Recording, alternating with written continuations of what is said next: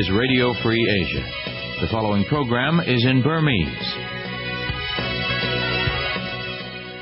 မင်္ဂလာပါခင်ဗျာဒီကနေ့ခရစ်နှစ်2018ခုနှစ်ဧပြီလ28ရက်စနေနေ့မနေ့လွတ်လပ်တဲ့အာရှအသံ RFA မြန်မာပိုင်းအစီအစဉ်တွေကို American ပြည်ထောင်စု Washington DC မြို့တော်ကနေစပြီးအသံလွှင့်နေပါပြီခင်ဗျာ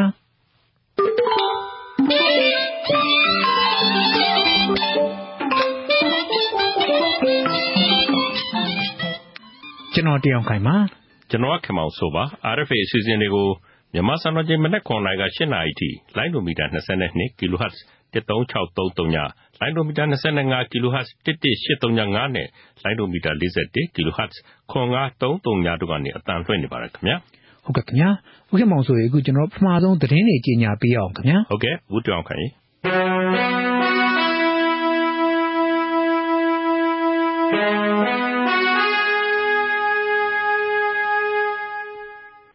ရခိုင်ပြည်နယ် ပဋိပက္ခတွေနဲ့ စပ်လျဉ်းပြီး ကုလသမဂ္ဂ လုံခြုံရေးကောင်စီက စေလွှတ်လိုက်တဲ့ ကိုယ်စားလှယ်အဖွဲ့ဟာ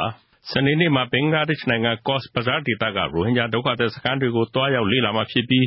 အဲဒီနောက် မြန်မာနိုင်ငံကို ခရီးဆက်ပါလိမ့်မယ်။ဒီအဖွဲ့ဟာ နိုင်ငံတော်အတိုင်ပင်ခံပုဂ္ဂိုလ် ဒေါ်အောင်ဆန်းစုကြည်နဲ့ တွေ့ဆုံမှာဖြစ်သလို ပန်းတောပြင်နဲ့ ရွှေစာကျေးရွာတွေအပါအဝင် ရခိုင်ပြည်နယ်မြောက်ပိုင်းက ပဋိပက္ခတွေဖြစ်ပွားခဲ့တဲ့ ဒေသတွေကိုလည်း ရဟတ်ယာဉ်နဲ့တွားရောက်ကြည့်ရှုပါလိမ့်မယ်ခင်ဗျာ။ ကုလသမဂ္ဂကိုယ်စားလှယ်အဖွဲ့မှာပါဝင်သူတဦးဖြစ်တဲ့ ကူဝိတ်သံအမတ်ကြီး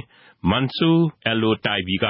ကျနော်တို့အခုလာရောက်တဲ့ခရီးစဉ်ဟာ မြန်မာခေါင်းဆောင်တွေကို အမည်နာမထုတ်ဖော်ပြစ်တင်ရှုံချဖို့ မဟုတ်ပါဘူး။တိုးတက်မှုတွေကို ဘယ်လိုဆောင်ရွက်နိုင်မလဲဆိုတာ အဖြေရှာဖို့ဖြစ်ပါတယ်။ဒါပေမဲ့ ရှင်းရှင်းလင်းလင်း သိစေချင်တာကတော့ ရခိုင်ပြည်နယ်ပြဿနာကို နိုင်ငံတကာအသိုင်းအဝိုင်းက အလေးအနက်ထား စောင့်ကြည့်နေတယ်ဆိုတာပါပဲ။လူ ၇ သိန်းလောက် တိုင်းပြည်တခုက ထွက်ပြေးသွားပြီး ပြန်မလာနိုင်ဘူးဆိုတာ လူသားချင်းစာနာမှုဆိုင်ရာကပ်ဆိုက်မှုကြီးတခုဖြစ်ပါတယ်လို့ပြောပါတယ်။ HRW လူ့အခွင့်အရေးစောင့်ကြည့်ရေးအဖွဲ့အမှုဆောင်ညွှန်ကြားရေးမှူး Kenneth Roth ကလည်း လုံခြုံရေးကောင်စီအနေနဲ့ မြန်မာနိုင်ငံကို နိုင်ငံတကာခုံရုံးတင်ဖို့ ဆုံးဖြတ်ချက်ပြဋ္ဌာန်းသင့်တယ်။အဲဒီလို မပြဋ္ဌာန်းနိုင်ဘူးဆိုရင် လူတွေအမြောက်အများသတ်ဖြတ်ခဲ့မှုအတွက် တာဝန်ရှိသူတွေဟာ တစုံတရာအရေးယူမခံရဘဲ အပြစ်ကလွတ်သွားကြမှာပဲလို့ ရန်ကုန်မြို့မှာ မနေ့က ပြောပါတယ်ခင်ဗျာ။ လာမယ့် မေလအတွင်း မြန်မာနိုင်ငံကို သွားရောက်ကစားမယ့် ဗြိတိန်နိုင်ငံက Leeds United ဘောလုံးအသင်းကို မသွားဖို့ ကန့်ကွက်လျက်ရှိရာမှာ ဗြိတိန်နိုင်ငံက လွှတ်တော်အမတ် ၅ ဦးကလည်း မနေ့က ကန့်ကွက်လိုက်ပြီး ဒီလုပ်ရပ်ဟာ အသိစိတ်ဓာတ်ကင်းမဲ့ရာရောက်တယ်လို့ ဘောလုံးအသင်းပိုင်ရှင်ထံကို စာရေးသားလိုက်ပါတယ်။သောကြာနေ့က လွှတ်တော်အမတ်တူဖြစ်တဲ့ Rachel Reeves ကလည်း Leeds အသင်း မြန်မာနိုင်ငံကိုသွားတာဟာ ရိုဟင်ဂျာ ၇ သိန်းကို နှင်ထုတ်တဲ့ မြန်မာအာဏာပိုင်တွေရဲ့ လုပ်ရပ်ကို သဘောတူလက်ခံသလို ဖြစ်နေတယ်လို့ သူ့ရဲ့ Twitter မှာ ရေးသားလိုက်ပါတယ်။ဒါပေမဲ့ ဘောလုံးအသင်းပိုင်ရှင်ကတော့ မြန်မာနိုင်ငံခီးစဉ်ကြောင့် ကောင်းကျိုးဖြစ်ထွန်းမှုတွေ ရရှိနိုင်ပါတယ်လို့ တုံ့ပြန်ထားပါတယ်။ဒီအကြောင်းအနေနဲ့ ပတ်သက်ပြီး အသေးစိတ်ကိုတော့ နောက်ပိုင်းမှာ စောင့်မျှော်နားဆင်နိုင်ပါတယ်ခင်ဗျာ။ကချင်ပြည်နယ်မှာ အစိုးရနဲ့ KIA ကချင်လွတ်မြောက်ရေးတပ်ဖွဲ့တွေအကြား တိုက်ပွဲတွေ ပိုမိုကျယ်ပြန့်လာနိုင်တယ်လို့ KIA ပြောခွင့်ရသူတဦးက Reuters သတင်းဌာနကို သောကြာနေ့ မနေ့က ပြောကြားလိုက်ပါတယ်ခင်ဗျာ။မြန်မာ့တပ်မတော်က စစ်သည်အရေအတွက် ၂,၀၀၀ ခန့်ကို စေလွှတ်ထားပြီး တိုက်လေယာဉ်တွေ၊ရဟတ်ယာဉ်တွေ အကူအညီနဲ့ တိုက်ခိုက်နေတယ်လို့လည်း ဆိုပါတယ်။နောက်ထပ် စစ်ကူတွေလည်း မြန်မာပြည်မကနေ စေလွှတ်နေတဲ့အတွက်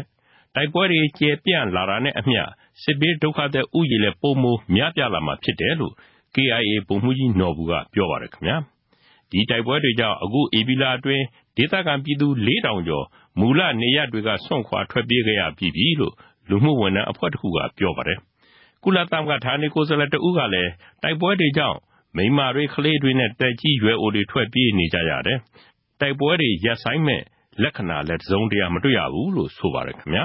။အစိုးရငြိမ်းချမ်းရေးကော်မရှင်နဲ့ကရင်နီအမျိုးသားတိုးတက်ရေးပါတီ KNPP တို့ကယားပြည်နယ်လွိုင်ကော်မြို့မှာနှစ်ရက်ကြာဆွေးနွေးပွဲ မနေ့က ပြီးဆုံးသွားပေမယ့် တနိုင်ငံလုံး အပစ်အခတ်ရပ်စဲရေး NCA စာချုပ်မှာ KNPP အဖွဲ့ လက်မှတ်ရေးထိုးဖို့ ဆုံးဖြတ်နိုင်ခြင်း မရှိသေးဘဲ ဖြစ်နေပါတယ်။ဆွေးနွေးပွဲကာလအတွင်း ငြိမ်းချမ်းရေးကော်မရှင်ဘက်က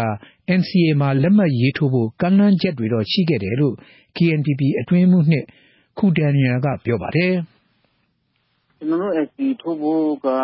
အဲဒါတွေတိုက်ရိုက်တော့ မဆွေးနွေးဘူး။သွားနိုင်ဖို့ လမ်းကြောင်းလောက်ပဲ ကျနော်တို့ ဆွေးနွေးတယ်။ NCA ထိုးမယ် ဘာညာ အဲလောက်အထိတော့ ကျနော်တို့ မဆွေးနွေးခဲ့ဘူး။ထိုးနိုင်မှာမဟုတ်သေးဘူးဆိုတဲ့ဟာတော့ သဘောထားမပေးပါဘူး။ဆွေးနွေးဖို့ ဆက်လက်ဆွေးနွေးဖို့ ဆက်လက်ကြိုးပမ်းဆောင်ရွက်ဖို့ဆိုတဲ့ ဆုံးဖြတ်ချက်တော့ ကျနော်တို့ ရှိတယ်။ PPST ထဲကတော့ လက်မှတ်ထိုးဖို့ ပြောတော့ပြောတယ်။လူထုအတွက်၊တိုင်းပြည်အတွက် စသဖြင့် ဒါတွေကတော့ ပြောကြတာပေါ့။”နှစ်ရက်ကြာဆွေးနွေးပွဲအပြီး ပူးတွဲကြေညာချက် ထုတ်ပြန်လိုက်ပါတယ်။ အဲဒီမှာ တနိုင်ငံလုံးအပစ်အခတ်ရပ်စဲရေး သဘောတူစာချုပ် NCA မှာ ပါဝင်လက်မှတ်ရေးထိုးခြင်းမပြုခင်မှာ နှစ်ဖက်တပ်တွေရဲ့ သွားလာဆက်သွယ်မှုတွေကို ပြည်နယ်အဆင့်မှာ ညှိနှိုင်းဖို့၊ပြည်နယ်အစိုးရနဲ့ KNPP ကြား ပုံမှန်တွေ့ဆုံဖို့၊ပြည်နယ်နဲ့ပြည်ထောင်စုအဆင့် ဆက်ဆံရေးတာဝန်ခံတွေလည်း ထားရှိဖို့ ပါဝင်ပါတယ်။ KNPP က NCA မှာ လက်မှတ်ရေးထိုးနိုင်ဖို့အတွက် ပြီးခဲ့တဲ့ ဒီဇင်ဘာလ ၂၀ ရက်နေ့က လွိုင်ကော်မြို့နယ် ပါလောင်းကျေးရွာ နဲ့ ဒေါတခြားကျေးရွာကြားမှာ ဖြစ်ခဲ့တဲ့ KNPP ရဲ့ ယာယီစစ်ဆေးရေးဂိတ်က တပ်ဖွဲ့ဝင်လေးဦး အသတ်ခံရတဲ့ကိစ္စကို ဦးစွာဖြေရှင်းရမှာဖြစ်တယ်လို့ ခူဒန်နီယယ်က ပြောပါတယ်။ဒီကိစ္စအတွက် စုံစမ်းစစ်ဆေးနိုင်ရေးနဲ့ပတ်သက်ပြီး မကြာခင်ရက်ပိုင်းအတွင်း တပ်မတော်တာဝန်ရှိသူတွေနဲ့ KNPP က တာဝန်ရှိသူတွေ တွေ့ဆုံဖို့ရှိပါတယ်။ KNPP ဟာ ထိုင်းမြန်မာနယ်စပ်အခြေစိုက် ညီညွတ်သောတိုင်းရင်းသားလူမျိုးများ ဖက်ဒရယ်ကောင်စီ UNFC အဖွဲ့ဝင်ဖြစ်ပြီး အရင်က အဲဒီအဖွဲ့ထဲမှာ KNU ၊ KIA စတဲ့အဖွဲ့တွေ ပါဝင်ခဲ့ပါတယ်။ဒါပေမဲ့ နောက်ပိုင်းမှာ တဖွဲ့ချင်းလိုက် ထွက်ကုန်ကြပြီး အခုဆိုရင် အဲဒီအဖွဲ့မှာ KNPP ၊မွန်ပြည်သစ်ပါတီ၊ရခိုင်အမျိုးသားကောင်စီ ANC စတဲ့အဖွဲ့တွေသာကျန်ရစ်ပါတယ်။မွန်ပြည်သစ်ပါတီက ပြီးခဲ့တဲ့ ဖေဖော်ဝါရီလက NCA မှာ လက်မှတ်ရေးထိုးခဲ့ပါတယ်။အခုဆိုရင် တနိုင်ငံလုံး ပစ်ခတ်ရပ်စဲရေး NCA စာချုပ်မှာ လက်မှတ်ရေးထိုးထားတဲ့ အဖွဲ့ ၁၀ ဖွဲ့ ရှိနေပြီး မြောက်ပိုင်းမဟာမိတ်အဖွဲ့တွေလည်း လက်မှတ်ရေးထိုးဖို့ ကျန်နေပါသေးတယ်။ ဒီသတင်းကို RFA သတင်းထောက် မဝေမာထွန်းပေးပို့ထားပါတယ်။ကချင်ပြည်နယ်အင်ဂျန်းယန်မြို့နယ်တဝိုက်က KIA အဖွဲ့တပ်ရင်းတပ်စွဲထားတဲ့ဒေသမှာတပ်မတော်နဲ့ KIA အကြားဒီနေ့အထိတိုက်ပွဲတွေဖြစ်ပွားနေတဲ့အတွက်အနီးနားဒေသခံရွာပေါင်း၂၀၀နီးပါးကပြည်သူတထောင်နီးပါးမြစ်ကြီးနားမြို့ဘက်ကိုထွက်ပြေးရောက်ရှိလာကြပါတယ်။အဲဒီစစ်ဘေးဒုက္ခသည်တွေကိုမြစ်ကြီးနားမြို့အထက်ဘက်မှာရှိတဲ့မြစ်ဆုံအနီးကတန်ဖရဲရွာမှာနှစ်ဖွဲ့ခွဲပြီးနေရာချထားပေးတယ်လို့ ကူညီရေးလုပ်ဆောင်နေသူ ကချင်ပြည်နယ် ဒီမိုကရေစီပါတီ ဥက္ကဋ္ဌ ဒေါက်တာ တူးဂျာက ပြောပါတယ်။“ဟုတ်ကဲ့ဗျ။ကျနော်တို့တန်ဖဲဘက်ကိုတန်ဖဲတွေကနှစ်ဖွဲ့။တန်ဖဲမှာ တဖွဲ့ နောက် ကျောက်မယ်မှာရွှေကျင်မှာ တဖွဲ့ အဲလို ခွဲပေးထားတယ်။ကျနော်တို့ပါတီက ပြည်သူ့လွှတ်တော်ကိုယ်စားလှယ် ဦးလမာနော်အောင်နဲ့ ပြည်နယ်လွှတ်တော်ကိုယ်စားလှယ် ဦးဇော်မိုးနော်တို့ကို အဲဒီတန်ဖဲဘက် ရောက်လာတဲ့ IDP တွေကို သွားတွေ့ခိုင်းတယ်။သွားတွေ့ခိုင်းပြီး နေရာချထားရေးတွေ လုပ်ပေးနေတယ်။ ဒီနေ့လည်း သူတို့သွားပြီးမှအကူအညီသွားပေးဖို့ထွက်သွားကြတယ်။”ဧပြီလ ၂၄ ရက်နေ့က စတင်ကာ အင်ဂျန်းယန်ဒေသတဝိုက်မှာ တိုက်ပွဲတွေဖြစ်နေပြီး ဒေသခံတွေဟာ ရွာတွေမှာ မလုံခြုံတော့တဲ့အတွက် ဧပြီလ ၂၆ ရက်နေ့မှာ တန်ဖရဲရွာဘက်ကို ထွက်ပြေးလာကြတာပါ။အဲဒီ တန်ဖရဲရွာကို ကချင်ပြည်နယ် ဒီမိုကရေစီပါတီက လွှတ်တော်ကိုယ်စားလှယ်တွေနဲ့အတူ ကချင် ခရစ်ယာန်အသင်းတော် ခေါင်းဆောင်တွေ သွားရောက်ပြီး အခု ကယ်ဆယ်ရေး လုပ်ဆောင်ပေးနေကြပါတယ်။ ကချင်ပြည်နယ်နေရာဒေသအတော်များများမှာဒီလပိုင်းအတွင်းတပ်မတော်နဲ့ KIA တိုက်ပွဲတွေဆက်တိုက်ဖြစ်ပွားနေပါတယ်။တနိုင်းမြို့နယ်ထဲကဒေသခံတထောင်ကျော်ဟာသူတို့ကျေးရွာတွေအနီးကတောတောင်တွေထဲမှာအခုပုန်းအောင်းခိုလှုံနေကြရပါတယ်။ဒီသတင်းကို RFA သတင်းထောက်ကိုကျော်သူပေးပို့ထားပါတယ်။ကချင်ပြည်နယ်၊ရှမ်းပြည်နယ်နဲ့ကရင်ပြည်နယ်တွေအတွင်းမှာပြည်သူတွေထောင်နဲ့ချီပြီးအိုးအိမ်တွေစွန့်ခွာထွက်ပြေးနေကြ ရတဲ့ ပြင်းထန်တဲ့ တိုက်ပွဲတွေ ဖြစ်ပေါ်လာမှုအတွက် လွန်စွာ စိုးရိမ်မိတယ်လို့ ရန်ကုန်မြို့ အမေရိကန်သံရုံးက ဧပြီလ ၂၇ ရက် နေ့စွဲနဲ့ ကြေညာချက်တရပ် ထုတ်ပြန်လိုက်ပါတယ်။အဲဒီတိုက်ပွဲတွေကြောင့် ထောင်နဲ့ချီတဲ့ ပြည်သူတွေ နေရပ်စွန့်ခွာ ထွက်ပြေးနေရတဲ့အတွက်လည်း စိုးရိမ်ပြီး တိုက်ပွဲတွေ ရပ်တန့်စေရေးအတွက် ပါဝင်ပတ်သက်သူ အားလုံးကို တိုက်တွန်းလိုပါတယ်လို့ ရေးသားထားပါတယ်။ဒါ့အပြင် အရပ်သားတွေကို ကာကွယ်ပေးရေးနဲ့ ပဋိပက္ခတွေကြောင့် ဒုက္ခရောက်ရသူတွေအတွက် လူသားချင်းစာနာမှု အကူအညီတွေ ပို့ဆောင်နိုင်ရေးအတွက်လည်းခွင့်ပြုပေးဖို့အတွက်တပ်မတော်အပါအဝင် အစိုးရကိုမိမိတို့မေတ္တာရပ်ခံပါတယ်လို့အဲဒီကြေညာချက်မှာရေးသားထားပါတယ်။လာမယ့်၂၀၁၈-၁၉ဘဏ္ဍာရေးနှစ်အတွက်နေပြည်တော်ကောင်စီနယ်မြေမှာလယ်ယာမြေလျော်ကြေးငွေတွေပေးအပ်ဖို့ငွေကျပ်သန်း၅၀၀ကိုပြည်ထောင်စုအစိုးရထံတင်ပြတောင်းခံမယ်လို့သိရပါတယ်။နေပြည်တော်မြို့တော်ခန်းမမှာမနေ့ကကျင်းပတဲ့ငွေလုံးငွေရင်းအသုံးစရိတ်နဲ့နိုင်ငံတော်ထောက်ပံ့ငွေနဲ့ဆောင်ရွက်မယ့်လျာထားလုပ်ငန်းတွေရှင်းလင်းဆွေးနွေးပွဲမှာ မြို့ပြစီမံကိန်းနဲ့မြေစီမံခန့်ခွဲမှုဌာနဌာနမှူးဦးစိုးနိုင်ကမြေယာလျော်ကြေးငွေတွေပေးအပ်မယ့်အကြောင်းအခုလိုပြောပါတယ်။“လာမယ့်နှစ်မှာတော့ကျနော်တို့ကသန်း၅၀၀လျာထားပါတယ်။သန်း၅၀၀လျာထားခြင်းကလည်းအဓိကကျနော်တို့ကနစ်နာမှုထောက်ပံ့ကြေးပေးဖို့အတွက်ကိုချမ်းမြသာစည်မြို့နယ်ထဲမှာတနေရာရှိပါတယ်။နောက်ဇလွန်ခရီးမြို့နယ်မှာတနေရာရှိပါတယ်။နောက်ဥက္ကဋ္ဌမြို့နယ်မှာတနေရာရှိပါတယ် တက္ကသိုလ်သီရိမြို့နယ် သဲဖြူကျေးရွာအနီးက မြေဧက380နေပြည်တော်မြို့ပါလမ်းက မြေ12ဧကဥတရသီရိမြို့နယ် ရွှေနတာရက်ကွက်က မြေဧက80ကျော် စုစုပေါင်း ဧက480ကျော်အတွက်တီးနှံရော်ချင်းငွေတွေ ပေးနိုင်မှုစီစဉ်ထားတယ်လို့ ပြောပါတယ်ခင်ဗျာ နေပြည်တော်နယ်မြေမှာ လယ်မြေတဧကအတွက် ငွေကျပ်330ဒုတိယဒန်းစားအတွက် ငွေကျပ်330တတိယဒန်းစားမြေ ငွေကျပ်10သိန်းရာမြေဆိုရင်15သိန်းရော်ကြီးပေးပြီး တီးနှံရော်ကြီးငွေတွေကိုလည်းထိုက်သလိုဈေးနှုန်းနဲ့ရော်ကြီးပေးတယ်လို့ဦးစိုးနိုင်ကပြောပါတယ်နေပြည်တော်ကောင်စီနယ်မြေအတွင်းကလျာမြေအမှုပေါင်း330ကျော်မှာအမှု80ကျော်ကိုအခုဖြည့်ရှင်းပေးနိုင်ခဲ့ပြီးဖြစ်ပါတယ်။ပြီးခဲ့တဲ့2016-17ဘဏ္ဍာရေးနှစ်မှာငွေကျပ်တန်း1500 2009-2018ဘဏ္ဍာရေးနှစ်မှာငွေကျပ်တန်း100ရော်ကြီးပေးခဲ့တယ်လို့လည်းဆိုပါတယ်ခင်ဗျာ။ဒီသတင်းကိုတော့ကျွန်တော် RFA သတင်းတော်ကိုဝင်းကိုကိုလက်ပေးပို့တာပါ။ အခုဆက်လက်ပြီးတော့ နိုင်ငံခြားသတင်းတွေ ကြီးညာပေးပါမယ်။တောက်ကြနေ့ကစပြီးတော့ စင်ကာပူမှာ ကျင်းပနေတဲ့ အရှိတောင်အာရှနိုင်ငံများရဲ့ အစည်းအဝေးမှာ အာဆီယံနိုင်ငံများ စီးပွားရေးပူးပေါင်းဆောင်ရွက်မှုတွေအပြင် မြန်မာနိုင်ငံက ဒုက္ခသည်တွေကိစ္စကို ဆွေးနွေးဖို့ရှိပေမဲ့လက်ရှိမှာတော့ ကိုရီးယားကျွန်းဆွယ်အရေးဟာ အားလုံးရဲ့ အာရုံကို ဖန်ဆားလျက်ရှိတယ်လို့ သတင်းတွေမှာ ရေးသားနေကြပါတယ်။တောက်ကြနေ့က စတင်တဲ့ အာဆီယံနိုင်ငံသားဝန်ကြီးများ အစည်းအဝေးမှာ စင်ကာပူနိုင်ငံသားရေးဝန်ကြီး Vivian Balakrishnan ကသူ့ရဲ့အဖွင့်မိန့်ခွန်းမှာ အာဆီယံနိုင်ငံများစီးလုံးညီညွတ်ရေးကို ပြောဆိုသွားပြီး အားလုံးလိုလားတဲ့ ကိစ္စရပ်တွေကို အတူတကွ ဆောင်ရွက်ကြမှာဖြစ်တယ်လို့ ပြောဆိုပါတယ်။တောက်ကြနေ့က အာဆီယံအစည်းအဝေး ကျင်းပချိန်နဲ့ တိုက်တိုက်ဆိုင်ဆိုင် တောင်နဲ့မြောက်ကိုရီးယား ခေါင်းဆောင်နှစ်ဦးရဲ့ တွေ့ဆုံမှုက တကမ္ဘာလုံးရဲ့ စိတ်ဝင်စားမှုကို ဖမ်းယူလိုက်ပြီး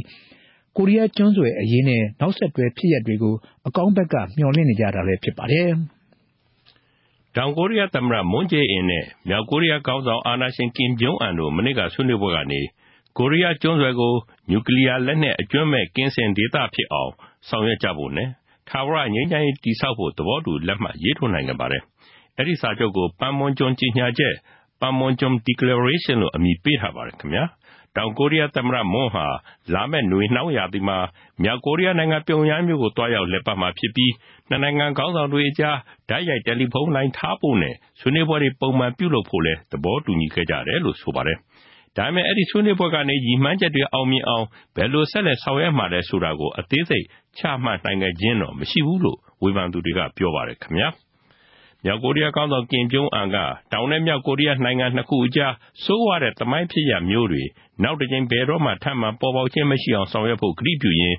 သူဟာမနေ့ကစိတ်လှုပ်ရှားမှုအပြည့်ဖြစ်နေကြကြောင်းပြောပါတယ်။ဒါအပြင်ကင်ဂျုံအန်ကမိမိတို့မြောက်နဲ့တောင်ကိုရီးယားနိုင်ငံတွေဟာတကယ်တော့လူမျိုးတစ်မျိုးတည်းဘာသာတစ်ခုတည်းသမိုင်းနောက်ခံလည်းတစ်ခုတည်းနဲ့ရင်းချင်းမှုလည်းတစ်ခုတည်းဖြစ်ပါတယ်။ဒါကြောင့်ငြိမ်းချမ်းရေးတည်ဆောက်နိုင်မယ်ဆိုရင်အားလုံးတပေါင်းတစ်စဲတည်းပြန်ဖြစ်လာမှာပဲလို့ပြောပါတယ်။ အာဏာရှင် ကင်ဂျုံအန်နဲ့ မကြာခင် တွေ့ဆုံဖို့ရှိတဲ့ အမေရိကန်သမ္မတ ထရမ့်ကတော့ တောင်နဲ့ မြောက် ကိုရီးယားခေါင်းဆောင်တွေရဲ့ ဒီဆွေးနွေးပွဲဟာဝန်သားစရာ သမိုင်းဝင်ဖြစ်ရပါပဲ။ဒါပေမဲ့ အခြေအနေတွေကို စောင့်ကြည့်ဖို့လိုတယ်လို့ ပြောပါတယ်ခင်ဗျာ။တရုတ်နဲ့ အိန္ဒိယနှစ်နိုင်ငံ ဆက်ဆံရေး ပြန်လည်မြင့်တင်တဲ့အနေနဲ့ တရုတ်သမ္မတဇင်ကျင်းပင်နဲ့ အိန္ဒိယဝန်ကြီးချုပ်နရင်ဒရာမိုဒီတို့ တရုတ်နိုင်ငံ ဟူဘိန်းပြည်နယ်မှာ မနေ့က တွေ့ဆုံခဲ့ကြပါတယ်။တရုတ်နဲ့ အိန္ဒိယဟာ ဟိမဝန္တာနယ်စပ်ဒေသအရေးနဲ့ပတ်သက်ပြီး နှစ်နိုင်ငံဆက်ဆံရေး မနှစ်က အတော်လေးတင်းမာနေတာဖြစ်ပါတယ်။အခုတွေ့ဆုံမှုနဲ့ပတ်သက်ပြီး အိန္ဒိယဝန်ကြီးချုပ် မိုဒီက တရုတ်နိုင်ငံဘက်ကို စတင်ကမ်းလှမ်းတာလည်းဖြစ်ပါတယ်။အာရှအင်အားကြီးနိုင်ငံတွေဖြစ်တဲ့ တရုတ်နဲ့ အိန္ဒိယဟာ ဟိမဝန္တာဒေသမှာရှိတဲ့ နှစ်ဖက်နယ်စပ်တလျှောက်မှာ နယ်နိမိတ်အငင်းပွားမှုတွေလည်း မကြာခဏဖြစ်ပွားလေ့ရှိပါတယ်။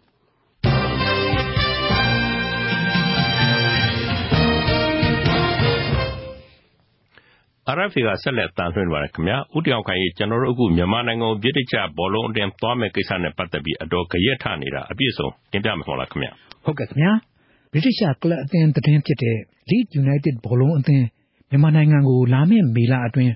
တွားရောက်ပြီးရန်ကုန်နဲ့မန္တလေးမြို့မှာကစားမယ်ဆိုတဲ့ကြေညာချက်ထွက်ပေါ်လာချိန်မှာဗြိတိန်နိုင်ငံမှာဝေဖန်မှုတွေအများကြီးထွက်ပေါ်လာပါတယ်ဗြိတိန်နိုင်ငံကအတိုက်ခံပါတီအားကစားဝင်ကြီးယာထားသူ ဒေါက်တာရိုဇင်နာအလန်ခန်းကမသွားရောက်သင့်ဘူးလို့ ဝေဖန်လိုက်တယ်လို့ပြည်ပြည်ဆိုင်ရာ လွန်ငင်းချမ်းသာခွင့်အဖွဲ့ AI ကပါ ဝေဖန်ပါတယ် ဒီဝေဖန်ချက်တွေနဲ့ပတ်သက်ပြီး ဘောလုံးအသင်းပိုင်ရှင်အန်ဒရီယာရာဒစ်ဇာနီကဘောလုံးမှာ နိုင်ငံရေးလာပြီး မရောပါနဲ့ဆိုပြီး တုံ့ပြန်ခဲ့ပါတယ် ဒီတုံ့ပြန်ချက်အပေါ်မှာအလန်ခန်းကအားကစားမှာ နိုင်ငံရေးမပါတာကို လက်ခံပါတယ် ဒါပေမဲ့ဒဒီကိစ္စဟာ အသိစိတ်ဓာတ်ပိုင်းနဲ့ သက်ဆိုင်တယ်လို့ ဘောလုံးအသင်းပိုင်ရှင်ထံကိုပေးပို့တဲ့ အိတ်ဖွင့်ပေးစာမှာ ရေးသားထားပါတယ်။သူကိုယ်တိုင် ဘင်္ဂလားဒေ့ရှ်နိုင်ငံကိုတွားရောက်ခဲ့မှုပြီး ရခိုင်ပြည်နယ်မြောက်ပိုင်းက ထွက်ပြေးလာတဲ့ ဒုက္ခသည်တွေနဲ့ တွေ့ဆုံခဲ့တယ်လို့ ဆိုပါတယ်။အဲဒီမှာ ရွာတွေဖျက်ဆီးခံရတာတပ်ဖြတ်ခံရတာ အမျိုးသမီးတွေအာရမကျင့်ခံရတာတွေဖြစ်ခဲ့ပြီး ဒါဟာ မြန်မာအစိုးရဦးစီးတဲ့ ဆောင်ရွက်မှုတွေဖြစ်တယ်လို့ ပြောပါတယ်။ဘလုံးအသင်းပိုင်ရှင်ကတော့ သူတို့ရဲ့ အသင်းခီးစဉ်ဟာ အစိုးရအတွက်သွားတာမဟုတ် ပြည်သူတွေအတွက်ဖြစ်ပါတယ်လို့ တုံ့ပြန်ထားပါတယ်။ ဘလုံးအသင်းရဲ့ခီးစဉ်နဲ့ပတ်သက်ပြီးနိုင်ငံခြားရေးဌာနကလည်းဒီခီးစဉ်ကြောင့်အသင်းရဲ့ပရိသတ်တွေဇဝေဇဝါဖြစ်သွားနိုင်တယ်လို့လည်းသတိပေးထားပါတယ်။တစ်ဆက်တည်းပြီးခဲ့တဲ့သတင်းပတ်တွင်ကဗြိတိန်နိုင်ငံမှာရှိတဲ့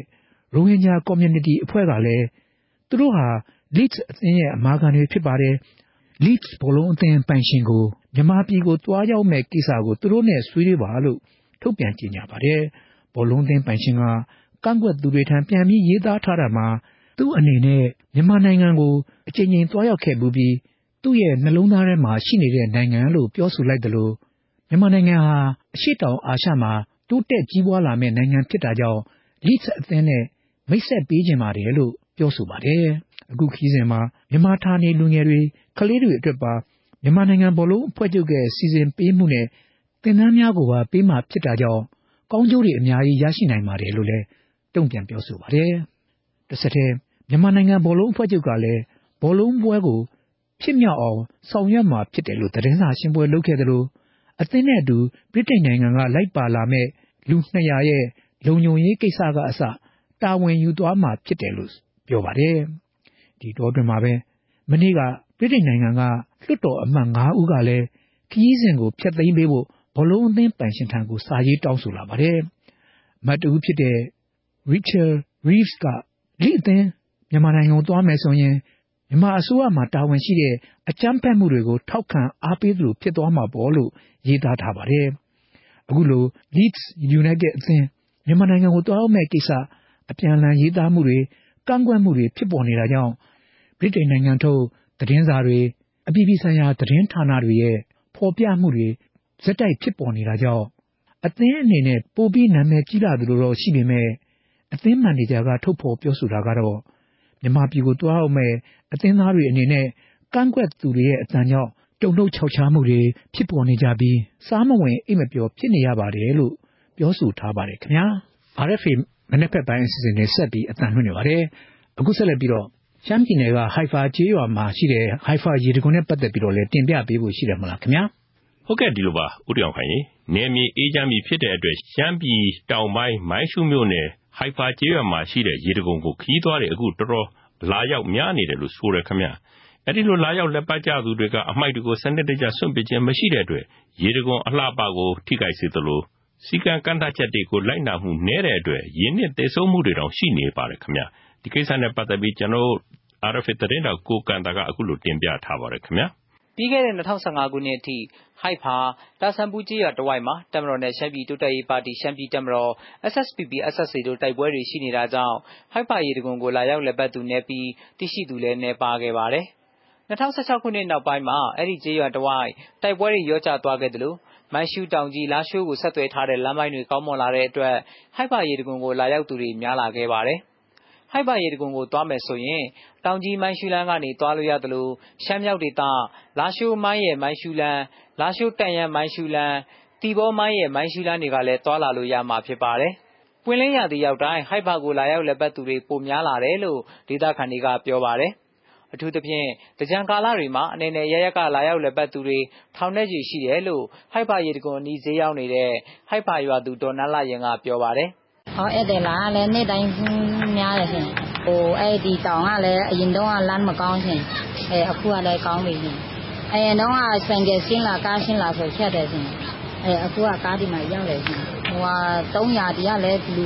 နေ့တိုင်းရှိရရှင်မိုးမိုးတွင်ကြတော့ သူများလည်း ကားလည်း ရွာမှာထားခဲ့ပြီးတော့ လမ်းလျှောက်လာတယ်ရှင် မိုင်းရှူမိုင်းနောင်လန်းကနေ ဟိုက်ဖာရွာလမ်းခွဲရောက်ရင် အတွင်းကို6မိုင်ကျော်လောက် သွားရမှာဖြစ်ပြီး ဟိုက်ဖာရွာကနေ လယ်ကွင်းတွေကိုဖြတ်ပြီး မိနစ်20လောက် လမ်းလျှောက်သွားရင် ပန်းချောင်းပေါ်မှာ အဆင့်ဆင့်လိုက် တည်ရှိနေတဲ့ ရေတကွန်ကို တွေ့ရမှာဖြစ်ပါတယ်။အဲ့ဒီရေတကွန်ကို အာရှမှာ အလားဆုံး ရေတကွန်တစ်ခုလို့လည်း တင်စားခေါ်ဝေါ်ကြတာတွေ ရှိပါတယ်။လာရောက်လည်ပတ်သူတွေ များလာတာနဲ့အမျှ စည်းကမ်းမဲ့ အမှိုက်ပစ်တာတွေ များလာနေပြီး ရေတံခွန်ထဲကို အမှိုက်မပစ်ဖို့ ပြောပေမဲ့ လိုက်နာမှု အားနည်းတယ်လို့ ဒေါ်နန်းလှယဉ်က ပြောပါတယ်။“ သန့်သန့်ရှင်းရှင်းလုပ်ပေးပါဦးလို့ သူများကလည်း စားပြီးသောက်ပြီးရင်လည်း ဒီအတိုင်းပဲ ပစ်လိုက်တာ။ရွာသူရွာသားမှာ လာသန့်ရှင်း လာလုပ်ရတာလေ။စားပြီးရင်လည်း ဒီအတိုင်းပဲ ပစ်သွားတာ။ကျမတို့ရွာမှာလည်း သန့်ရှင်းရေးကလည်း လာလုပ်တယ် လုပ်မနိုင်လို့တခါတလေကလည်းတက်ဆံပေးရတယ်တဲ့သူများကိုလုပ်လာလုပ်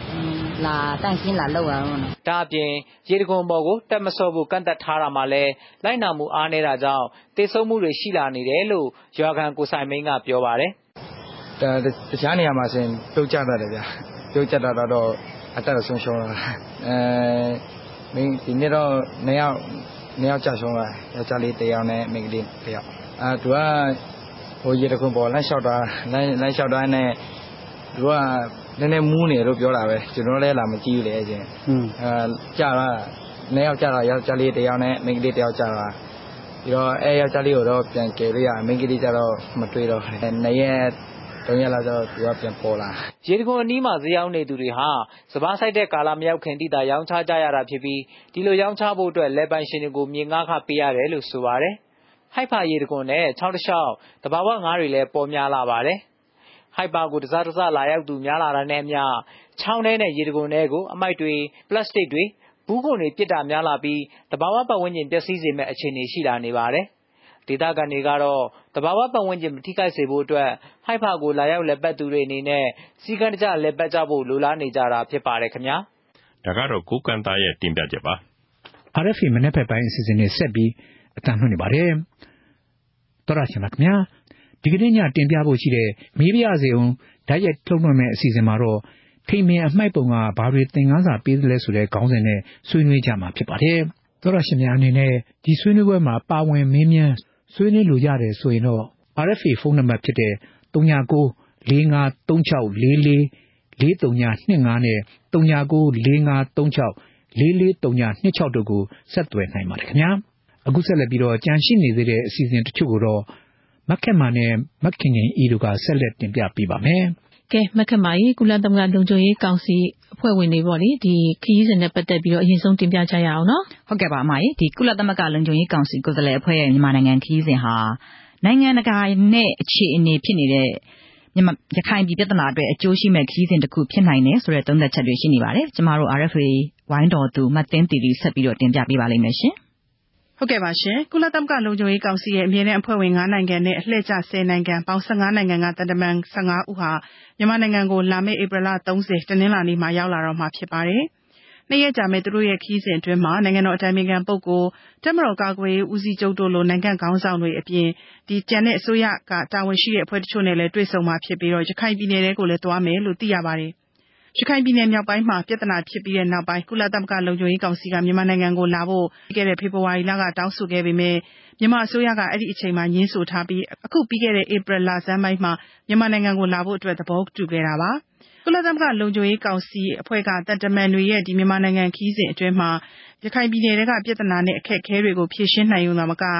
နိုင်ငံရဲ့ စီးပွားရေးနဲ့အတူ ကျန်တဲ့ နိုင်ငံရေးအခက်အခဲ အခြေအနေတချို့အတွက်ပါ အကျိုးရှိလာနိုင်တဲ့ ခရီးစဉ်ဖြစ်တယ်လို့ မြန်မာ့အရေး လေ့လာသုံးသပ်သူ ဒေါက်တာရန်မျိုးသိမ်းက မြင်ပါတယ်။“ကုလသမဂ္ဂ လုံခြုံရေးကောင်စီရဲ့ ကိုယ်စားလှယ်အဖွဲ့ဟာ လက်ရှိ ကျနော်တို့ မြန်မာနိုင်ငံမှာ ကြုံတွေ့နေရတဲ့ နိုင်ငံရေး၊စီးပွားရေး အကျပ်အတည်းတွေ၊နိုင်ငံတကာရဲ့ ယုံကြည်မှု၊ကျနော်တို့နိုင်ငံရဲ့ နိုင်ငံတကာမှာရှိနေတဲ့ ဂုဏ်သိက္ခာ၊ကျနော်တို့ ပြည်သူလူထုရဲ့ နိုင်ငံတကာမှာရှိတဲ့ တန်ဖိုးတွေ ဒါတွေအတွက်ကို အင်မတန်မှ အရေးကြီးတဲ့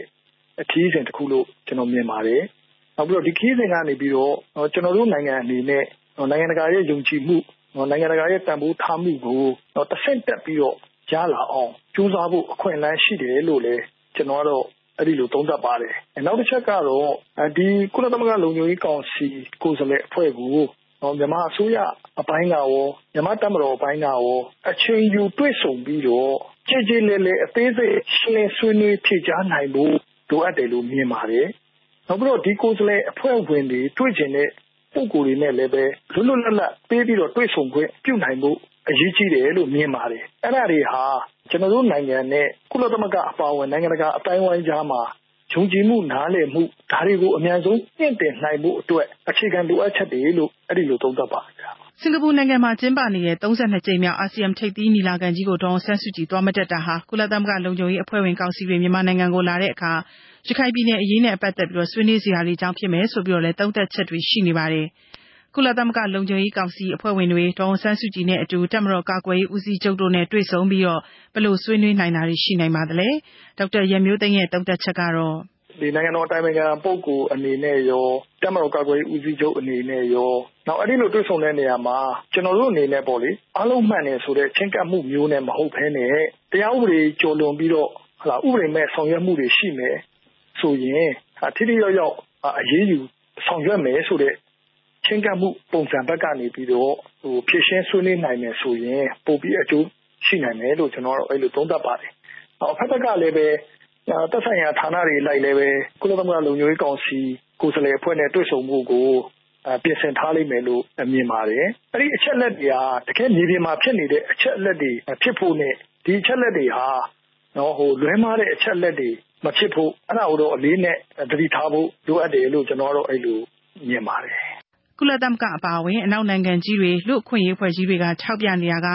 ရခိုင်ပြည်နယ်ကဘင်္ဂါလီတွေအပေါ်မှာကန့်သက်ချက်တွေကို ပယ်ဖျက်ပေးဖို့ နိုင်ငံသားဖြစ်ခွင့်ရှိတဲ့သူတွေကို နိုင်ငံသားပေးဖို့ဆိုပြီး တော့တောင်းဆိုတိုက်တွန်းနေတာပါ။ဒါပေမဲ့ ဒီတောင်းဆိုချက်တွေဟာ မြန်မာအစိုးရဘက်က လိုက်ရောဖို့ဆိုတာကခက်ခဲတာမို့ အခု ကုလသမဂ္ဂလုံခြုံရေးကောင်စီအဖွဲ့ဝင်နိုင်ငံတွေရဲ့ မြန်မာနိုင်ငံခီးစဉ်အတွင်းမှာအကျိုးရလဒ်ကတော့ သိပ်ပြီးတော့ထူးထူးခြားခြားရမယ်လို့ သူမမျှော်လင့်တဲ့အကြောင်း ပြန်ကြားရေးဝန်ကြီးဟောင်း ဦးရဲထွဋ်ကတော့သုံးသပ်ပါတယ်။ ကျွန်တော်အမြင်ကတော့ဗျာလုံခြုံရေးကောင်စီက လာတင်တယ်ဆိုတဲ့ကိစ္စကိုအဲခွင့်ပြုလိုက်ခြင်းအပြင်လုံခြုံရေးကောင်စီမှာ ပေးနေတဲ့ PR တွေ အတိုင်းအတာတစ်ခုထိရော့သွားဖို့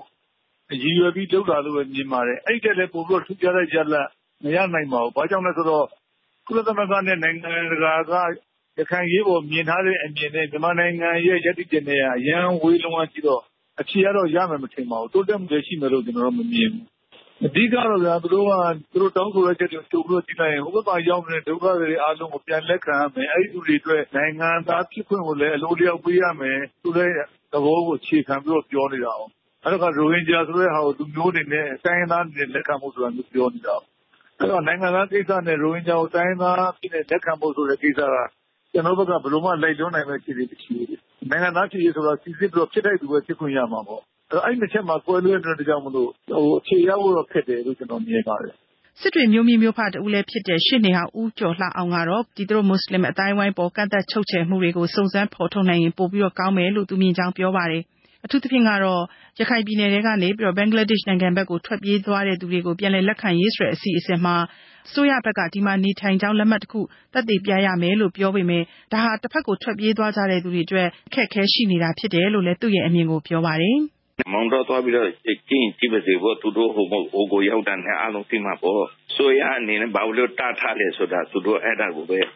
သူတို့ တာဘီနဲ့သူတို့ လွတ်လပ်စွာသွားသွား investigate လုပ်ရမယ်လေ အဲ့ဒီ case ကိုဒါကုလသမဂ္ဂအဲ့ဒီလုံခြုံရေးကောင်စီအနေနဲ့ အဲ့ဒီကိစ္စကိုပဲ စုံစမ်းစစ်ဆေးပြီးတော့ပေါ်ထုတ်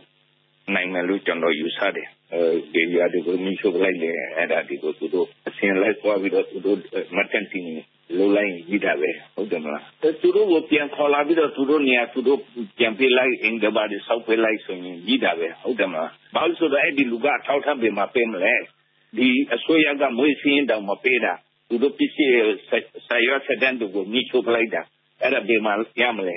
ပြီးခဲ့တဲ့2019ဩဂုတ်လထဲ ရခိုင်ပြည်နယ်ထဲမှာ ဖြစ်ခဲ့တဲ့ အကြမ်းဖက်မှုတွေပြီးနောက်ပိုင်း မြန်မာစစ်တပ်ဟာ အင်အားအလွန်ကျွံသုံးပြီးတော့ပြဿနာကို ဖြေရှင်းခဲ့တာကြောင့် ဘင်္ဂလားဒေ့ရှ်နိုင်ငံဘက်ကို ထွက်ပြေးသူဟာ အခုဆိုရင်9သိန်းခန့် ရှိနေပြီဆိုကုလသမဂ္ဂကစီရင်ထုတ်ပြန်ထားပါတယ်။အခုဆိုရင် လုံခြုံရေးကောင်စီအဖွဲ့ဝင်နိုင်ငံတွေကတန်တမန်တွေ လာတော့မှာမို့ ရခိုင်ပြည်နယ်ကဖြစ်ရမှန်တွေကို ဖော်ထုတ်နိုင်မှာဖြစ်ပြီး ဒီပြဿနာတွေကို ဘယ်လိုဖြေရှင်းနိုင်မလဲဆိုတဲ့ နည်းလမ်းရမယ်လို့ မျှော်လင့်ကြောင်း ရိုဟင်ဂျာအရေးဆောင်ရွက်နေတဲ့ ဦးအပူတာဟေးကလည်း သုံးသပ်ပါတယ်။“ဒီကုလသမဂ္ဂအဖွဲ့ပေါ့နော်။ဒီရခိုင်ပြည်နယ်မှာရော ဘင်္ဂလားဒေ့ရှ်မှာရော လာတယ်ဆိုတာကတော့ ကောင်းပါတယ်။တကယ်လက်တွေ့မှာ ဘာတွေဖြစ်နေတယ်ဆိုတဲ့ဟာကို သူတို့ကိုယ်တိုင် သိရှိခံစားနိုင်တာပေါ့။သူတို့လာတဲ့အချိန်မှာ အဲဒီကိစ္စမှာ ပါဝင်ဆက်နွယ်နေတဲ့လူတွေပေါ့။ခံစားနေတဲ့လူတွေ၊ပတ်သက်မှုရှိနေတဲ့လူတွေပေါ့နော်။အဲဒီလူတွေနဲ့ တိုက်ရိုက်ထိတွေ့ပြီးတော့မှ ဖြစ်ရပ်မှန်ကို သိရှိအောင်လုပ်ဖို့က အရေးကြီးတယ်လို့ ကျနော်မြင်ပါတယ် ကုလသမဂ္ဂလုံခြုံရေးကောင်စီရဲ့ ကိုယ်စားလှယ်အဖွဲ့ဟာ မြန်မာနိုင်ငံပြီးရင် ဘင်္ဂလားဒေ့ရှ်နိုင်ငံကို ဆက်ပြီးတော့သွားမှာဖြစ်ပါတယ်။ဒီအတောအတွင်းမှာကိုပဲ EU ဥရောပသမဂ္ဂကလည်း မြန်မာနိုင်ငံပေါ်မှာချမှတ်ထားတဲ့ လက်နက်ရောင်းချမှု ပိတ်ဆို့ရေးဒီတက်တန်းကိုလည်း နောက်ထပ် တစ်နှစ် ထပ်ပြီးတော့တိုးထားပါတယ်ရှင်။ ဒါကတော့ ကုလသမဂ္ဂလုံခြုံရေးကောင်စီ ကိုယ်စားလှယ်အဖွဲ့ရဲ့ မြန်မာနိုင်ငံခီးစဉ်အကြောင်း သုံးသပ်ချက်တွေကို RFA အဖွဲ့သူမတ်တင်တီရီတင်ပြပေးခဲ့တာပါ အခုဆက်ပြီးတော့တင်ပြပေးမှာက ကချင်ပြည်နယ်က တိုက်ပွဲတွေအကြောင်းမဟုတ်လား မိုင် ဟုတ်ပါတယ် ကချင်ပြည်နယ်ထဲမှာတမတော်က KIA ကို ထိုးစစ်ဆင်နေတဲ့အတွက် စစ်ပွဲတွေ ဆက်ပြီးတော့ဖြစ်နေလိမ့်မယ်လို့ KIA ရဲ့ ပြောခွင့်ရပုဂ္ဂိုလ် ဗိုလ်မှူးကြီးနော်ဘူးက RFA ကို ပြောပါတယ်ဟုတ်ကဲ့ဗိုလ်မှူးကြီးနော်ဘူးကို RFA ဝိုင်းတော်သား ကိုနေရင်ကျော် ဆက်သွယ်မြင်ထားတာနှာစင်နိုင်ပါတယ်ရှင် ဗိုလ်မှူးကြီးနော်ဘူးရေ ဟုတ်ကဲ့ ဒီလိုပါအခုဒီရက်မှာဟိုလေအင်ဂျန်းယန်ဘက်မှာတိုက်ပွဲတွေဖြစ်လို့လူတွေယာနဲ့ချီပြီးထွက်ပြေးနေရတယ်ဆိုတဲ့သတင်းတွေကျွန်တော်တို့ရတယ်လေနောက်တစ်ခါဟိုတလောကလည်းဒီတနိုင်းဘက်မှာဖြစ်တယ်ပေါ့နော်အဲ့တော့အဲ့တိုက်ပွဲတွေအခုဘယ်လောက်ပြင်းထန်နေလဲဘုံမူကြီးနည်းနည်းပြောပြပါဦးဟုတ်ကဲ့ပါ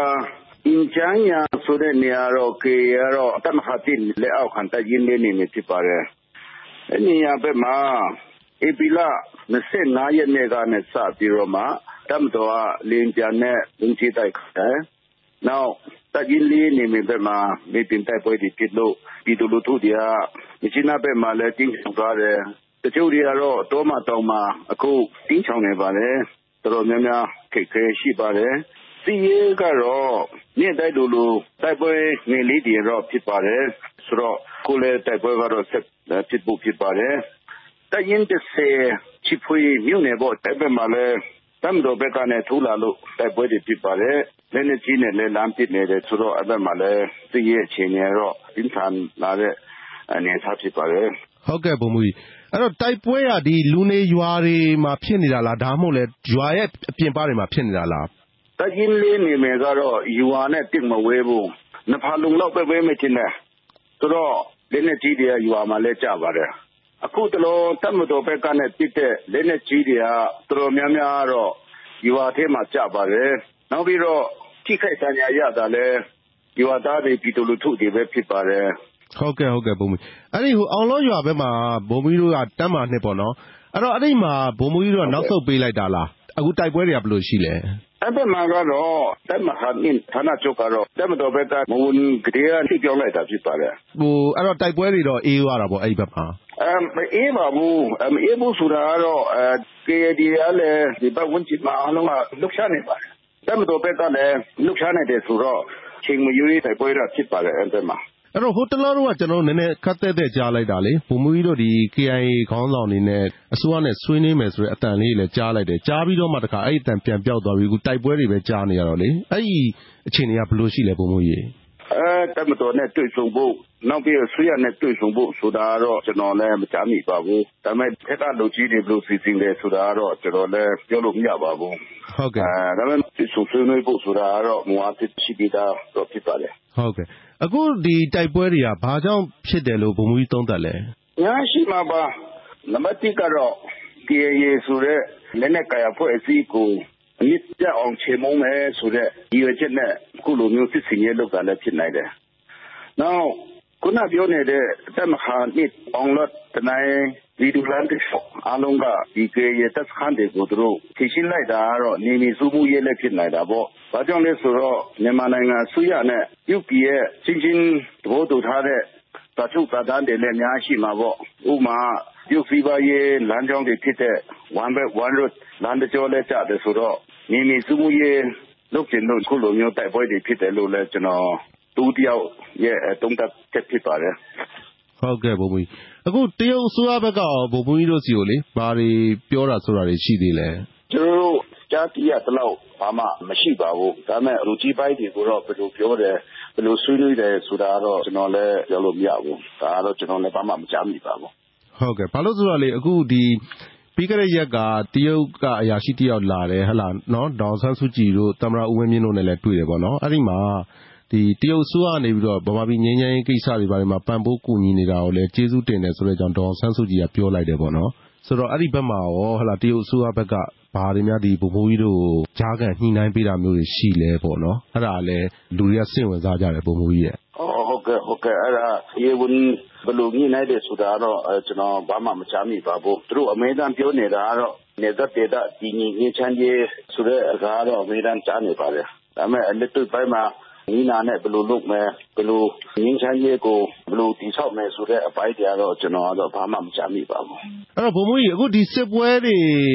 ရပ်အောင်ပေါ့နော် ပြီးတော့ ငြိမ်းချမ်းရေးဆွေးနွေးပွဲတွေ ဖြစ်လာအောင် အလားအလာ ဘယ်လို ပြောပြနိုင်မလဲ ကျွန်တော်တူတယောက်ရဲ့အမြင်ကတော့ငင်းချမ်းရေးတို့ နိုင်ငံရေးဆွေးနွေးဖို့ဆိုတာကတော့ နှစ်ဦးတစ်ဖက်က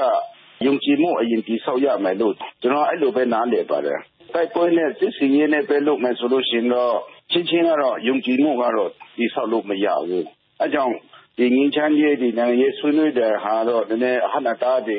အနောက်အချက်တွေများ ပေးမလားပေါ့နော် ဒါမျိုးတွေတုံးတတ်တာပေါ့ အဲအဲ့ဒါကြောင့်ကျွန်တော်ပြည်တွင်းစစ်ငင်းချမ်းရေးဖို့ သုံးသပ်ဖို့ဆိုတာ ဝေးမယ်လို့ ကျွန်တော် သုံးသပ်ပါတယ် ဟုတ်ကဲ့ ဗိုလ်မှူးကြီးတို့အနေနဲ့ ဟိုမူဝါဒအတိုင်းပဲလား အရင်တော့ကြေညာထားတယ်လေ ဒီမြောက်ပိုင်းမဟာမိတ်တပ်တွေက NCA လမ်းကြောင်းမဟုတ်ဘဲနဲ့ တခြားလမ်းကြောင်းနဲ့ သွားမယ်ဆိုတာ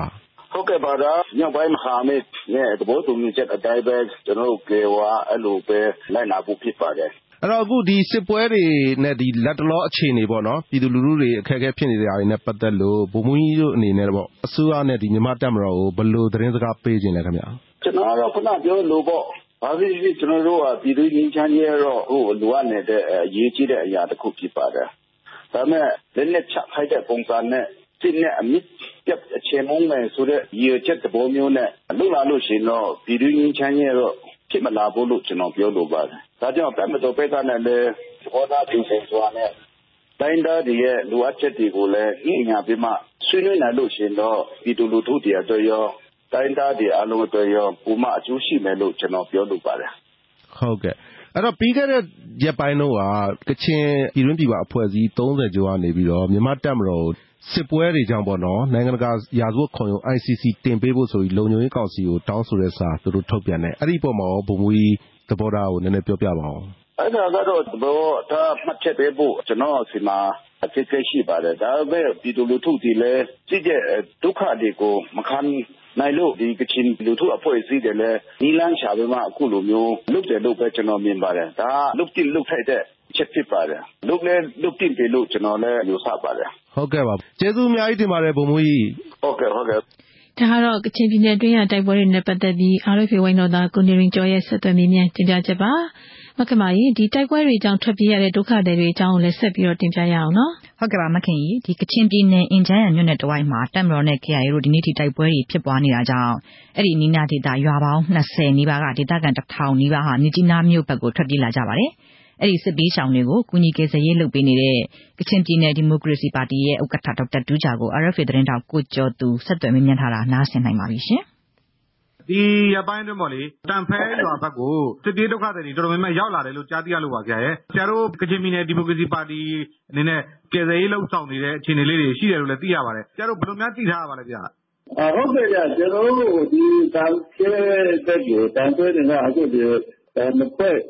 ဒီတန်ဖဲပါတစ်ခွဲပါနောက်ဆောက်မယ်မှာ သူဒီမှာတစ်ခွက်တို့အဲ့လို ခွဲပေးထားတယ် ကျွန်တော်ပါတီကဒီလိုလူတော်ကိုဇေဝမှာတော့အောင်နဲ့ဒီလိုလူတော်ကိုဇေဝဇမုန်းတော်ကို အဲ့ဒီအဲဒီတန်ခဲပဲလာရောက်လာတဲ့ဒီ IDP တွေတော့တွေ့ခိုင်းတယ်တော့တွေ့ခိုင်းပြီး နေရာချထားရေးတွေ လုပ်လုပ်ပေးနေတယ်အဲ ဒီနေ့လည်း သူအဲ့ဒီသွားပြီးပါတဲ့ကိုကြီးသက်သက်ကိုတက်သွားကြတယ်။အပြည့်နဲ့ဆိုတော့ ကျွန်တော်တို့တိုင်းအဲ့ဒီ စခန်းတစ်ခုကို သွားဖို့ အစီအစဉ်ရှိပါတယ်။အဲ့တော့တော်တော်များလို့တစ်ပေါင်ဝန်းကျင်လောက်ရှိတယ်ဗျ။တန်ဖဲဘက်ကို ပြေးလာတဲ့သူတွေက ဘယ်ဘက်ကနေ ပြေးလာတဲ့လူတွေလဲ တိုက်ပွဲအခြေအနေရော ဘယ်နေရာမှာ ဖြစ်သွားတယ်သိပြစီချင်။ဒီအင်ဂျန်ရန်သွားတဲ့လမ်းပေါ့ အင်ဂျန်ရန်သွားတဲ့လမ်းမှာအဲ့ဒီဇုမိုင်ဆွဲရွာရရှိပါတယ် အဲ့ဒီဇုမိုင်ကနေပြီးတော့မှဒီတမ်းမပြည့်တဲ့သွားတဲ့ လမ်းခွဲရှိတယ်ဒီလမ်းခွဲတိုင်းသွားလို့ရှိရင်ဒီတိုင်ရင်လေးရှိတာ အဲဒီမှာ တိုက်ပွဲဖြစ်နေတာ ရွာသားတွေကတော့လူကြီးရေးသိရင်လို့ရှုကြောင်းလာလာခဲ့ကြတာပေါ့အင်းကြရမြို့နယ်တရားပါ အဲ့ဒီဘက်က ပြေးလာတဲ့ရွာဆိုလို့ရှိရင် ရွာပေါင်း ဘယ်နှရွာလောက်က လူတွေဖြစ်ကြမလဲဗျ ဟုတ်ကဲ့အဲ့ဒီအခုလို့ဆိုတာဂျာတိပြရတာ ရွာ20ကျော်ကျော်လောက်ကရောက်ရှိလာကြပါတယ်။တစ်ဆောင်တစ်ဆောင်ဝန်းကျင်လောက်ရှိပါတယ်။အဲ့ဒါနဲ့ပြည့်လာတဲ့ လူတွေကတော့ လမ်းကြောင်းတစ်ခု အဲ့ဒါလည်းပဲ ရှင်းလာကြတယ် အဲ့ဒီဒီကနေရောက်လာတဲ့ခါမှာဒီမဖိတ်ခွဲလိုက်တာပဲတံဖဲမှာတစ်ဖွဲ့ထားတယ် နောက်ပဲဒီရှင်းမယ်မှာတစ်ဖွဲ့ထားတယ်ခုဒီလို ပေါင်းတစ်ထောင်ရှိတယ် အဲ့တော့ သူတို့တွေကို နေရပြန်ဖို့ ကိစ္စတွေရော ဘယ်လိုများအစီအစဉ်ပေးမလဲ ဆရာ သူတို့ဒီတို့နေရပြန်ဖို့ကိစ္စတော့ဒါတိုက်ပွဲရင်ရရမှာပဲဒါကဒီမျိုးဒါဒါလုံခြုံရေးရှိမှာပဲ သူတို့ ပြန်ရဲမှာပါ ဒါဒီအားလုံးဒီဒီဒါအားလုံးပြထားခဲ့ပြီးမှ ကိုတို့ထည့်ပြလာတဲ့ လူတွေများတယ်လေ ဒါဟိုလုံခြုံရေးအတွက်ဒါသိချမှာပဲ သူတို့ပြန်ကြပါပါတိုက်ပွဲရတော့တော့ ဝိုင်းဝန်းကြိုးစားဆောင်ရွက်ကြရပါပဲဒီဒီမနက်ပိုင်းအထိပေါ့လေဒီအဲ့အိမ်ချမ်းရံဘက်က တိုက်ပွဲအခြေအနေရောဗာများကြားမိသေးလဲဆရာ ဆက်ဖြစ်နေသေးလား ဘယ်လိုများရှိရလဲဆရာ ဟုတ်တယ်ဒီအခုကြားရတယ်ဒီနေ့ရဆိုလို့ရှိရင်တော့တိုင်ရင်လေးပဲမှာတော့ ဆက်ဖြစ်နေတယ်ကြဒီမဲ့လည်း ဖြစ်တယ်ကြဒီတိုင်ရင်လေးပါတမပြစ်အောက်ကတိုင်ရင်လေးပါဒီတဲ့ဒီလိုတွေ အရန်ကို ဒုက္ခရောက်နေကြတယ်အဲ့တော့ ဒါကြောင့်မလို့ ကျွန်တော်ကတက်ဆိုင်ရာခေါင်းဆောင်တွေပေါ့နော်တက်ခေါင်းဆောင်တွေကို ညှိနှိုင်းပြီးတော့မှဒီလိုမျိုးရရှိအောင်လုပ်ပြီးတက်ပွဲကိုရရပြီးတော့မှ နိုင်ငံရေးဆွေးနွေးပွဲဒီပွဲပိုင်းမှာပဲ ဆုံကြတာ အကောင်းဆုံးဖြစ်ပါတယ် အခုကဒီရဲကို ဦးစားပေးလို့ဖြစ်နေတယ်တက်ပွဲကြောင့်တော့ အဖြေကောင်းမရနိုင်ပါဘူးအဲညီကန်းရဲ့တက်ပွဲရဲ့အဖြေမဟုတ်ပါဘူး ဒါ နိုင်ငံရေးဆွေးနွေးပွဲရဲ့အဖြေပဲဖြစ်ပါတယ် ဒါကြောင့်မလို့ ကျွန်တော်ဖြစ်စေချင်တာကတော့ဒါမိသားရဲ့ခါချင်တာအပဲဆရာကောင်းဆောင်တွေကိုလည်း ဒီတက်ပွဲရပြီးတော့မှအဲ နိုင်ငံရေးဆွေးနွေးပွဲတက်ကို အားလုံးကြောင်းရွှေ့လာပြီးမှ ဝိုင်းဝန်းဆွေးနွေးပြီးညီကန်းရဲ့ကို အများတိဆောက်ထားဖို့ ကျွန်တော်တက်တွန်းတက်ပြည့်ချင်ပါတယ် ဆရာတော်တော်ဒုကြာအခုလိုပြကြပေးတာ ကျေးဇူးပါဗျာ ဟုတ်ကဲ့ ကျေးဇူးတင်ပါတယ် ကချင်ပြည်နယ်က စစ်ဘေးရှောင်တွေအကြောင်းကို RFA သတင်းတောက် ကိုကျော်သူ ဆက်သွယ်မြင်မြန်ခဲ့တာပါ မခင်ကြီးအခုဆက်ပြီးတော့ ထုတ်လွှင့်ပေးမှာက KNPP နဲ့ အစိုးရငြိမ်းချမ်းရေးကော်မရှင်ရဲ့ ဆွေးနွေးပွဲအကြောင်းနော် ဟုတ်ပါတယ် KNPP နဲ့ဆွေးရငြိမ်းချမ်းရေးကော်မရှင်တို့ ကယားပြည်နယ် လွိုက်ကော်မြို့မှာနှစ်ရက်ကြာ ဆွေးနွေးခဲ့ကြပါတယ် ဒီဆွေးနွေးပွဲနဲ့ပတ်သက်ပြီး KNPP ရဲ့ အတွင်းရေးမှူးနှစ်ခူးဒန်နီယယ်ကို RFA သတင်းတောက် မဝေမာထွန်းက ဆက်သွယ်မြင်မြန်ထားပါတယ်ရှင် ဒီ26ရက်နေ့နဲ့28ရက်နေ့ နှစ်ရက်တာကာလအတွင်းဒါ KNPP နဲ့ငញ្ញမ်းကော်မရှင်နဲ့ တွေ့ပြီးတော့တနိုင်ငံလုံး အပြစ်ခတ်ရစဲရေး သဘောတူစာချုပ်ပေါ့နော်လက်မှတ်ရေးထိုးရေးကိစ္စနဲ့ ပတ်သက်ပြီးတော့ ဆွေးနွေးကြတာဘလို့အခြေအနေများရှိလဲဆရာ ဆရာတို့ လက်မှတ်ရေးထိုးပြမလားရှင့် ကျွန်တော်တို့ လက်မှတ်ရေးထိုးဖို့က ဆက်လက်ဆွေးနွေးမယ် ဆက်လက်စုပတ်ဆောင်ရွက်မယ်ဆိုတော့ဒီနေ့ ဘယ်နေ့ ဘယ်ရက် ဘာညာ အဲ့ဒါတွေကတော့အာဒီနေ့ ဘယ်နေ့ ဘယ်ရက် ခုနပြောသလိုပေါ့တက်ပြီးကြတော့ မရှိသေးဘူးဟို ဆရာတို့အနေနဲ့ပေါ့နော်လက်မှတ်ရေးထိုးရေးအတွက်ဘလို့အခက်အခဲတွေရှိရကြောင်းဒါချက်ချင်းဆောင်ရွက်ဖို့ မဖြစ်နိုင်သေးတာလို့ ပြောနိုင်မလဲရှင်လက်မှတ်ရေးထိုးဖို့အသေးစိတ်တွေကတော့ အများကြီးပြောစရာဖြစ်တယ်ပေါ့လေ NC မှာပါတဲ့ဆက်လက်ဒီအားလုံးတွေ့ကသာမဖြစ်သေးဘူး နောက်မှတနင်္ဂနွေလုံးပြခရစီဆိုတဲ့ဘောင်းစင်နဲ့ညီပြခရစီရဖို့တော့ လို့ပေါ့ဥမာ ကချင်လို့လိုမျိုး မနေ့ကတော့တပ်ပွဲတွေက ဖြစ်နေသေးတယ်ပေါ့လေ ဒါတနင်္ဂနွေလုံးပြခရစီဆိုတဲ့ အောက်စီနဲ့ညီအောင်တော့ဒီကျွန်တော်တို့ပြီးရင်ပြီးဆိုတာကဥမာဒီကျွန်တော်တို့ရက်ပေါ်တဲ့ပတ်ခံတဲ့စစ်တပ်တွေလည်းဟိုရှိတယ်ဒီစစ်တပ်တွေကြီးမှန်တယ်ကျွန်တော်တို့ဒါတွေဆက်သွားဖို့လုပ်ရမှာရက်တာဆွေးနွေးတဲ့အနေအထားကြတော့ဟိုဘာတွေများဆွေးနွေးပြလဲဟိုအစိုးရဘက်ပိုင်းอ่ะပေါ့ဆရာတို့လက်မှတ်ရေးထိုးရေးအတွက်ဘယ်လိုကန့်လန့်ချက်တွေများရှိလဲလို့ပါ အစိုးရဘက်ကတော့ဟို NCO ပြန်ထိုးပါဆိုတဲ့ကန့်လန့်ချက်တွေကတော့ဘူးအပိုင်းပေါ့လေ ကျွန်တော်တို့ကတော့ဒီအဲ့ဒီ NCO သွားနိုင်ဖို့အာဘယ်လဲပြည်မဲ့မှာပေါ့တော့ဖို့ဖြစ်တဲ့ လုပ်ငန်းတွေကို ကျွန်တော်တို့ကျွန်တော်တို့ဘက်က အဲ့ဒါတွေ ဆွေးနွေးရယ်ဒီမှာအဲ့ဒါတွေဟိုဒီလိုဘယ်လဲပြည်မှာပေါ့ဆက်ပေါ်လို့ ရမယ်ဆိုရင်ဒီပြင်းနဲ့ရုပ်မှုတွေတောက်မယ် အဲ့ဒါနဲ့ပဲ ကျွန်တော်တို့ NCO သွားမှာပေါ့ကျွန်တော်တို့ NCO ထိုးဖို့က အဲ့ဒါတွေတည်းကြီးတော့ မဆွေးနွေးဘူးဒီ သွားနိုင်ဖို့ လမ်းကြောင်းတော့ပဲ ကျွန်တော်တို့ဟိုဆွေးနွေးတယ်အဲဒီထိုးမယ် ဘာညာ အဲ့အဲ့လောက်ရှိတော့ ကျွန်တော်တို့ဟိုမဆွေးနွေးခဲ့ဘူးဟိုဒါမဲ့ လမ်းကြောင်းတော့ဟိုရှိတယ်ပေါ့လေကျွန်တော်တို့လည်းစုပ်သက်ရအဲဒီလမ်းကြောင်းသွားမယ်စုပ်သက်က ဒီလိုပဲရှိတော့ ဆက်သွားနိုင်ဖို့ လမ်းကြောင်းတစ်ခုအနေနဲ့ ကျွန်တော်ဖွင့်ထားတာပဲ ရှိတယ် အဲ့ဒါဆိုတော့ဟိုဆရာတို့အနေနဲ့ကြတော့ဒါ NCA လမ်းကြောင်းအတိုင်းတော့ သွားမယ် ဒါမဲ့ဟိုလက်တလောတော့ဒါ NCA ကို ထိုးနိုင်မှာ မဟုတ်သေးဘူးဆိုတဲ့ သဘောထားမျိုး ပေးခဲ့တာပေါ့အာ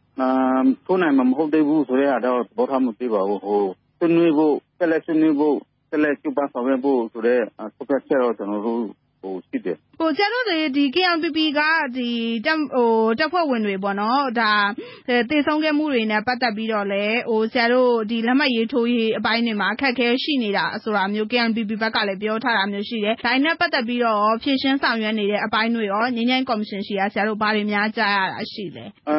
ဒီဒီဟာကညဆိုင်ကော်မရှင်နဲ့ဒီစစ်တွေရောဆက်ဆံမှုရှိတယ် ဒါပေမဲ့ တကယ်တော့ကောက်ထပေါ်ဖို့ကတမ်တော်မှာ အဓိက တာဝန်ရှိတယ်တမ်တော်နဲ့ ဒါတွေ ညှိနှိုင်းရမယ်အာကျွန်တော်တို့ တောင်းဆိုထားတာကဥတွေဆိုတော့ဒီစီမှာဥတွေပါဝင်ဖို့ တောင်းဆိုထားတယ် အဲ့ဒါလေးလည်း ပြီးခဲ့တဲ့ အလုပ်တော်ဆွေးနွေးပွဲမှာ ဒါတွေပေါ်ထားကြတယ် ဒါပေမဲ့ အခုလို့တဲ့ဒီကိစ္စနဲ့ဒီဝေးကိစ္စနဲ့ ပတ်သက်မှ ကျွန်တော်တို့ နားလေးဟို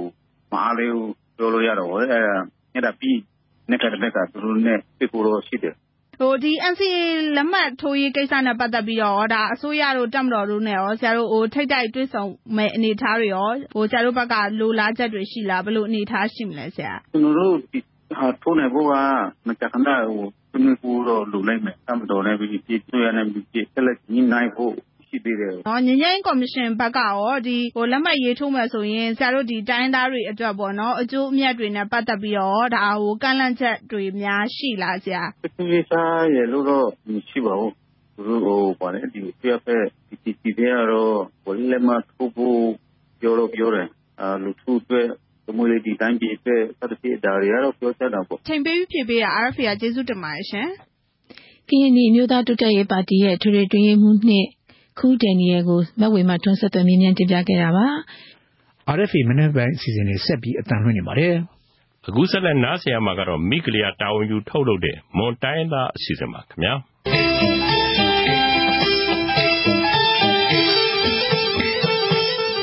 ။မငေးတာအောင် Сарайсан не мекран салтата не камлай, ока кидай поинга, та сайча та сайка я апрака анига, пока кладе не мой пина митара. А, дидон сок сатахана га, омикалея китален, патан табах ло тоа, най то пайн, пайн патан табах ка ло парайн та камля. Рока канда луй прен сок сатахана ка ди. ចាប់ក៏កលាញយតានុយនោះក៏ថាប្រៃមនប្លេជាស្វាក់ពូសកលប្រេងលេងគួនកឆងកោក៏លែបតនតបាកណារោលមៀងក្រប្រៃស្វាក់សតហនវតិ GMCS កឆាំងតវ៉ាដែរក៏បុកដេញមិនត្មោះប៉ះគុំម៉ានណាគុំឡាំណោប្រេងដេញគួនមនអឡនឌូឌីយ៉ាខ្លួនដោះតោមេឌូឌីយ៉ាសតហាណាណោបុកដេញមិនត្មោះខ្លួនពោសក្លលមៀងខ្លួន NCA ដោះបតាပွဲសិនប្រៃដណោក៏បតនតបាកណារ៉ាអោពួកកក្លាចាប់កបរៃ JMCS កឆាំងតវ៉ាដែរក៏បុកដេញមិនត្មោះប៉ះគុំម៉ានណាប្រៃណោណេតបាញ់បតែមណកលែសិកោប្រិសាពុតញ៉ាអោយើមិនលៀ ពួកដីមុនតម NMSP ហបាក់លឈ្មោះតួលើគេសើចទីចាត់ទៅបនពុះអលីមកមីនដោយ NGA ក៏ញនលើកលែងបតែបាគីតាបាច់កំឡាលឺកុំទីប៉ងតួមៀងរងរ៉ែទៅបនពុះអឆងតវរ៉ែ GMCS ក៏បកមិននឹងពេលណៃហងសាទុអកថាពុកដីមុនតមកែរ៉ែ GMC គេសាមា ပြည်တော်စုအစ်မှာတော့တနေရာပဲပေါ့လေဒါတော့ထားပါဘူးမွန်ပြည်နယ်မှာတနေရာနောက်ကရင်ပြည်နယ်မှာတနေရာကျွန်တော်တို့တက်လှုပ်ရှားမှုကတော့ကရင်ပြည်နယ်မှာအများကြီးပဲအဲနောက်ပြီးတော့တနက်တိုင်တိုင်းနဲ့မှာနော်ဟိုတပ်ပိုင်းဆိုင်ရာလဲဟိုမှာကန်ယူရန်တိုင်းနဲ့အရှိတောင်တိုင်းဆိုတော့ခွဲရတာကိုအဲ့ဒီကွင်းမှာကျွန်တော်လှုပ်ရှားမှုကလည်းရှိနေတော့ကျွန်တော်တို့ကတော့ဒီ GNCS ပေါ့နော်တိတ်အစ်စ်မှာတော့အဲမွန်ပြည်နယ်မှာကရင်ပြည်နယ်မှာတနင်္လာတိုင်းမှာအဲ့ဒါကိုကျွန်တော်တောင်းဆိုတယ် ဒါပေမဲ့ကျွန်တော်သက်ဆွေးနွေးတော့သူတို့ကခွင့်မပြုတော့ဘူးတဲ့နော်ခွင့်မပြုဘူးပေါ့ဗျာမွန်ပြည်နယ်မှာတနေရာပဲပြေးမယ်ဆိုပြီးတော့မှပြောလာတယ်ក្លៀងរងតាំងទឹកចត់បុកដោយមុនតមកគុំកលិសបណាននវតាតទឹកលចត់ព្រៀងតៃពនពោដោះណាមងេជីក្លងជីសិនទេកកំបៃលេត្រតាំងទឹកចត់បាលបាច់គុំកមេឆាក់ឆៃលលុយក៏លិសសម្រាប់ឧតៃសៃដោះណាមបាននឹងចបាក៏កំទី ละไปลิซอก็ละตอนตอบสวักปกได้มันตมอก็ดตัวไรเกรียนที่ฮตอนตอบตปนันไหลบากูนกามอน MNRA ต้อมตอบละไม่มัวไรหมดมาลังดกวนคุยคัวปอยในลาก็ต้อมตอบละไม่ปอนไรเถิมดกวนเวรัดจะเรียงกวนอังเกรปอยในก็กรูดต้อมตอบละไม่ซ้อนดกวนไปเลยตุนพายปอยในใจปัวด้วยไรตนังโซติที่ต้อมตอบละไม่บ้าไรหวายกวนเจ้าเดินปอยในได้ตุ បលមៃរៅរៃពូលបែកពျောរៃប្រជប់ដេងស៊ីហមកដេងពួយទេកំតបណានផ្លែបាគុណកាមនភីចៃឈីរៃមងនងក៏លេគេតែមគេអតៃលុចមកសំតែមតក៏កំណៃណៃសានឡៃកូនកាបហូពគុណកាមន MNP ဟမနာပမနောပဲ။ DTMC ဆိုတာအပြစ်ကရစင်းထောက်ကြည့်ကိုအတွက်ဖြစ်တဲ့အတွက်မွန်ပြည်သူပါတီလှုပ်ရှားတဲ့နယ်မြေလည်းဖြစ်တယ်။ဒီတနင်္လာရီတိုင်းမှာမွန်ဒီအများကြီးရှိတဲ့အတွက်ဒီ GMC ကိစ္စမှာတနင်္လာရီတိုင်းလည်းပါဖို့လိုတယ်။မွန်ပြည်နယ် GMC မှာလည်းမွန်ပြည်သူပါတီကပါဖို့လိုပါလိမ့်မယ်။ဒါမှသာမွန်ပြည်သူပါတီကနေပြီးတော့ဒီအပြစ်ကကိစ္စနဲ့ပတ်သက်ပြီးတော့မွန်လူထုကိုအကူအညီအထောက်ပံ့အကာအကွယ်ပေးနိုင်မှာ ហត់នោះគេខុងប៉ាលិព្រោះ GMCS តរក្រៀងក៏រែងក្នុងសតករស្វកេប៉ាលិព្រោះ GMCS តរមុនក៏ពុកដែរមិនមកតះប៉ែលទៅទីជាណឆាក់ក៏តនថាបាលក៏ក៏មិនជាព្រឹងបោះលលងលីសោភេនោះទុអកថាពុកដែរមិនមកកៃដែរពុកគ្រៀង KNU ហបជុំត ACA ទួយក៏គេខុងប៉ាលិព្រោះ GMCS តរក្រៀងមូន Penangso repukuto sampo nairako kitem kita. Jai tangko nanan tapai. Sakto prai kom ra nok pring ling kwan mon alan tudia. Klon doh ta me tudia nok no. Prai na vale kalya paton thaba kanada au. គុំរំណុកព្រះនៃគួនមកឡនទទីកោចាក់ណតាក់មេច្បាក្លុនស្វាអាបវ៉ៃពក់ងัวបដរដេមកឡំនងដនឡសៃណតោ សកេសក្លស្បតតនអានោះឧបដេតបតនបុកបចនះកាមនងកលេណៃតឡាញីនោះក៏គុំមកព្រៀប្រែបុកបចនះកាមនកែណាសៃណោរ៉ាអឺនោះក៏រំណរេទីកាក៏រេអតាហិងក៏រំលំបតមាទេទីលករលេមួករេនោះជាក់លបុកបចនះកាណកប៉ះតននោះទុយរេដេឡាបៀតៃក៏រនោះទេទីលកលេចចក โอ้ปาจนากะกามมุนมัวกะมกอดุเรนโนะก้าวนี่ตั้นจับแล้วก็พนอกนอกตอกลิ้งติกะกามนี่จับเลยสิกะเปรียงกามมุนตอกามป้าเกถอยกะแต่พอยตอกะกามก็พอยอานงกะแลนายตะละนี่ไก่ดา កកតចនវ៉ារីតេកបុកឌីម៉ូក្រាស៊ីនេមរៃមុន AMTP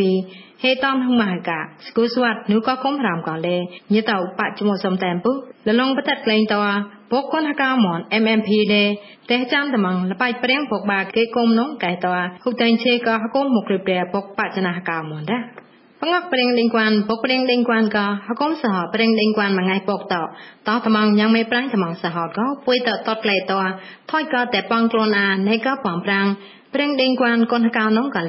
ព្រឹងដេងគួនកូនកៅនងកលែណៃកៅរត្រៃតានូកោគុំជីផ្ទះភពរេមហាចនមនហាំកៃណាសៃណៅរអោអូយក៏ប៉អត់ជាក៏បិពុកបាប៉ងកថោបិកោពុមូនប្រេះកោក៏ពុទៅចកថាតាទូរពុកលូនណាអីយោរមើតាអូលទូមួបលនរេបិពុកក៏រិខុញលូនញីតទៅញីបងទៅញីបងលងបិកូនដាក់ញីតអូយក៏កោសុស្វាតខុញក៏មកឲ្យមកថរបិកោកុំប្រាំនោះព្រេងដេងគួនមនឡំបឋមាក៏ក្លងក្លែងលដល់ក៏ហតាចានវ៉ារីចពតក្លែងណក៏តអដពងក្រះតាពកបច្ចនកាមនមពកញ៉ាងគេមកខមកអរិបែនងកលែគីក្លែងណស្គូស្វាត់កំដាមកចាក់ថោកប្រៃបុកលេងមិនមកក្លនពួសងឡាស់លមៀងក្លន NCA ដល់បតាពុ မွန်မပေါ့ညံကေမောခမောကအရိပဲနုံကလည်းဖိကလိနောစကူစဝတ်ကံဒါမောချက်ထောကပရိုင်းပုတ်လိမဒမောကလွန်ပိုဆုံလာလမင်ကလွန် NCA တော့ပတာပွင့်စင်ပရိုင်းနောကပတာန်တဘာကနာဒါအော po song kala le mengalon sea book le man wa le kem tu ti ya ko do ha ta e pre ba chu kana no kon klein no do ba ta pwe sen ti sa to dai book le man mà ne mok le ni khra ba chok ta an ka to ni chna ka mon nu ti sa ne ne ta tam chap ba klong po chu ta la prang prang kê le ke tem ke nu ko kamati klom ta si ha da Này hăng sa tu ok tha book le man wa ko ki ta ne ne ta ta se pe ta to do ha kom se pe ta ko ka da ska book kon ka mon mmp book ti mu ga de si lim ne mon em គុំកោខមសាំងមនតប៉ាលេបាដាអរពូសងឡាណោហត់ពុកដេមិនមកតែបាក់ចមត NCA ក៏កំបាក់ចមតតលមៀងក្លូនទេឆាក់ក្លូនក៏កំញីចណាតគេតែមគេមានបតនតបាសងក្លាណាកំដែររពូសក្លោព្រៀងលិងគួនសោះកាមនក្លនស្បាដដេងនេះរះតាមបឋមសតហទេកគេបតាមលុយចាំងមានដនសៃកតសក្លោអាប្រាប្រានេះក៏ក្តាប់លុយមួព្រៀងដេងគួនបាព្រៀងគួនក្របពកព្រៀងម៉នេះ ពនព្រៀងតកុំកព្រៀងសៀងចេតតនងស្អៃនោះក៏កណ្ដាព្រៀងកំក្លំគេតថាក្រមក៏សភានសក្លោព្រៀងបោះលឡំដេងនេះទេកលេសក្លោអាកំនោះគេតែមគេលតៃលមៀងជីចានដែរបំណកំអដោះតអ៊ីប្រេជីតទេចាប់ចមួតក្លែងណកលេក្លូនក្លែងលពូសងក្លាលមៀងក្លូន NCA ដបតាបញីសាឋានៈបញ្ញាពហូទេកកំដាអោ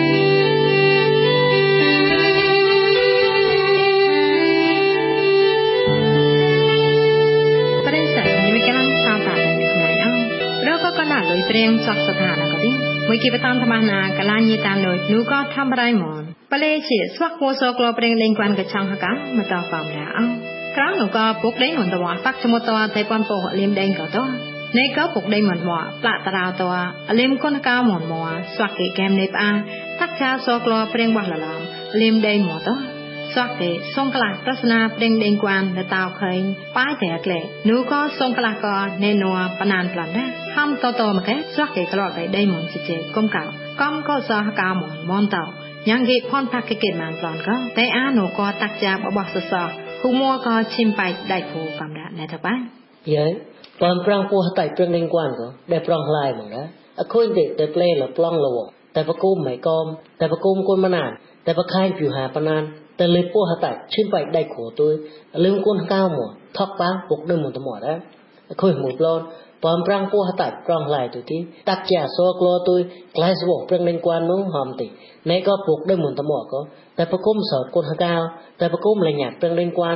តែប្រគំក៏សពញានោះក៏តលពនញាតែប្រកបប្រកេននោះគួតាក់ជាតនោះពោះសោក្លោតាក់ជាប្រឹងនឹងគួនហមក៏រងអាទីញងរេលោស្វាកំលេហិលោស្វាសកសាក់ណា khắc chế bảy, nè nè to tại chế bảy man mong nè mong mít lìa. Vậy cấp la ở bốc đấy mà mò, tê rèn tê lên tê clon bạc cái thì sắc cái sông la nie ding kwan tao chap ka la meng kalon tai pan po ho lem deng ko kha she NCA da nu ka ngo ka chang sai la ke lip chap a tak cha preng ding kwan chang chang ka le nie ding kwan tao ta tam la no nu ka po tak cha preng ding kwan na ko ha ka mon mo thau siang ko nei nang kan kan tao le te pa le te tak cha to a khong re ni tao at moi ka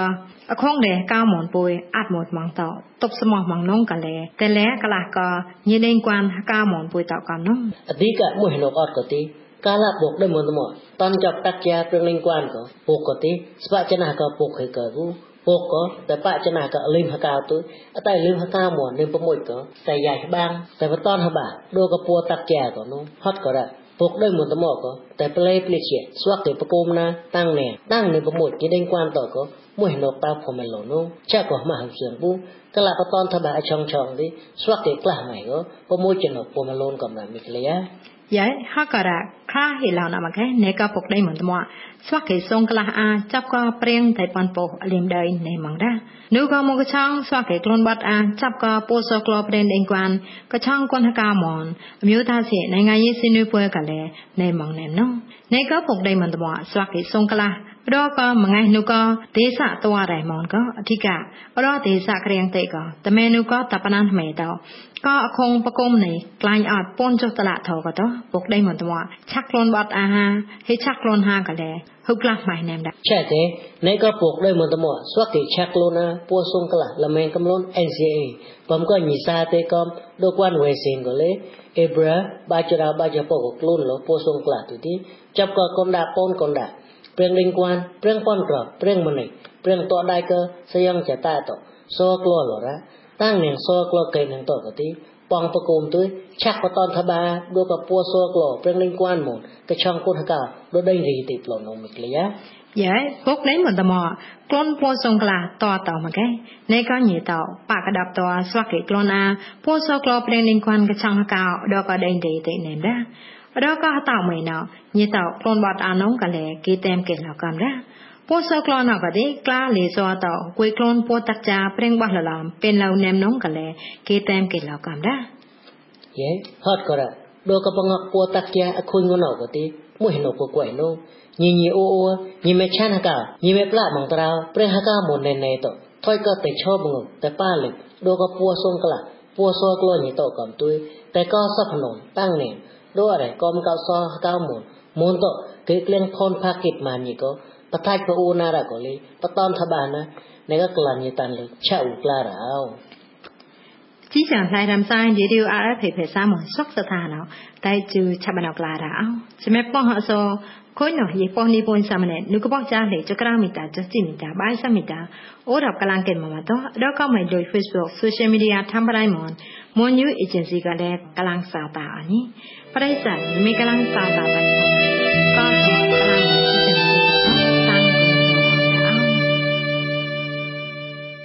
မွန်တိုင်းသားဘာသာအစီအစဉ်ကိုနားဆင်ကြရတာပါကျွန်တော်တို့ RFA ရဲ့စနေနေ့မနေ့ပိုင်းအစီအစဉ်လေးကိုလည်းဒီမှာတင်ကြနာခွင့်ပြုပါခင်ဗျာ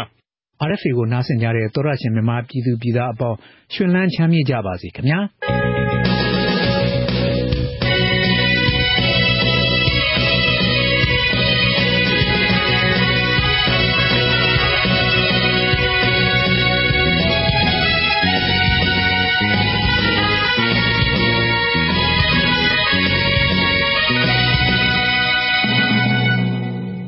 have been listening to Radio Free Asia.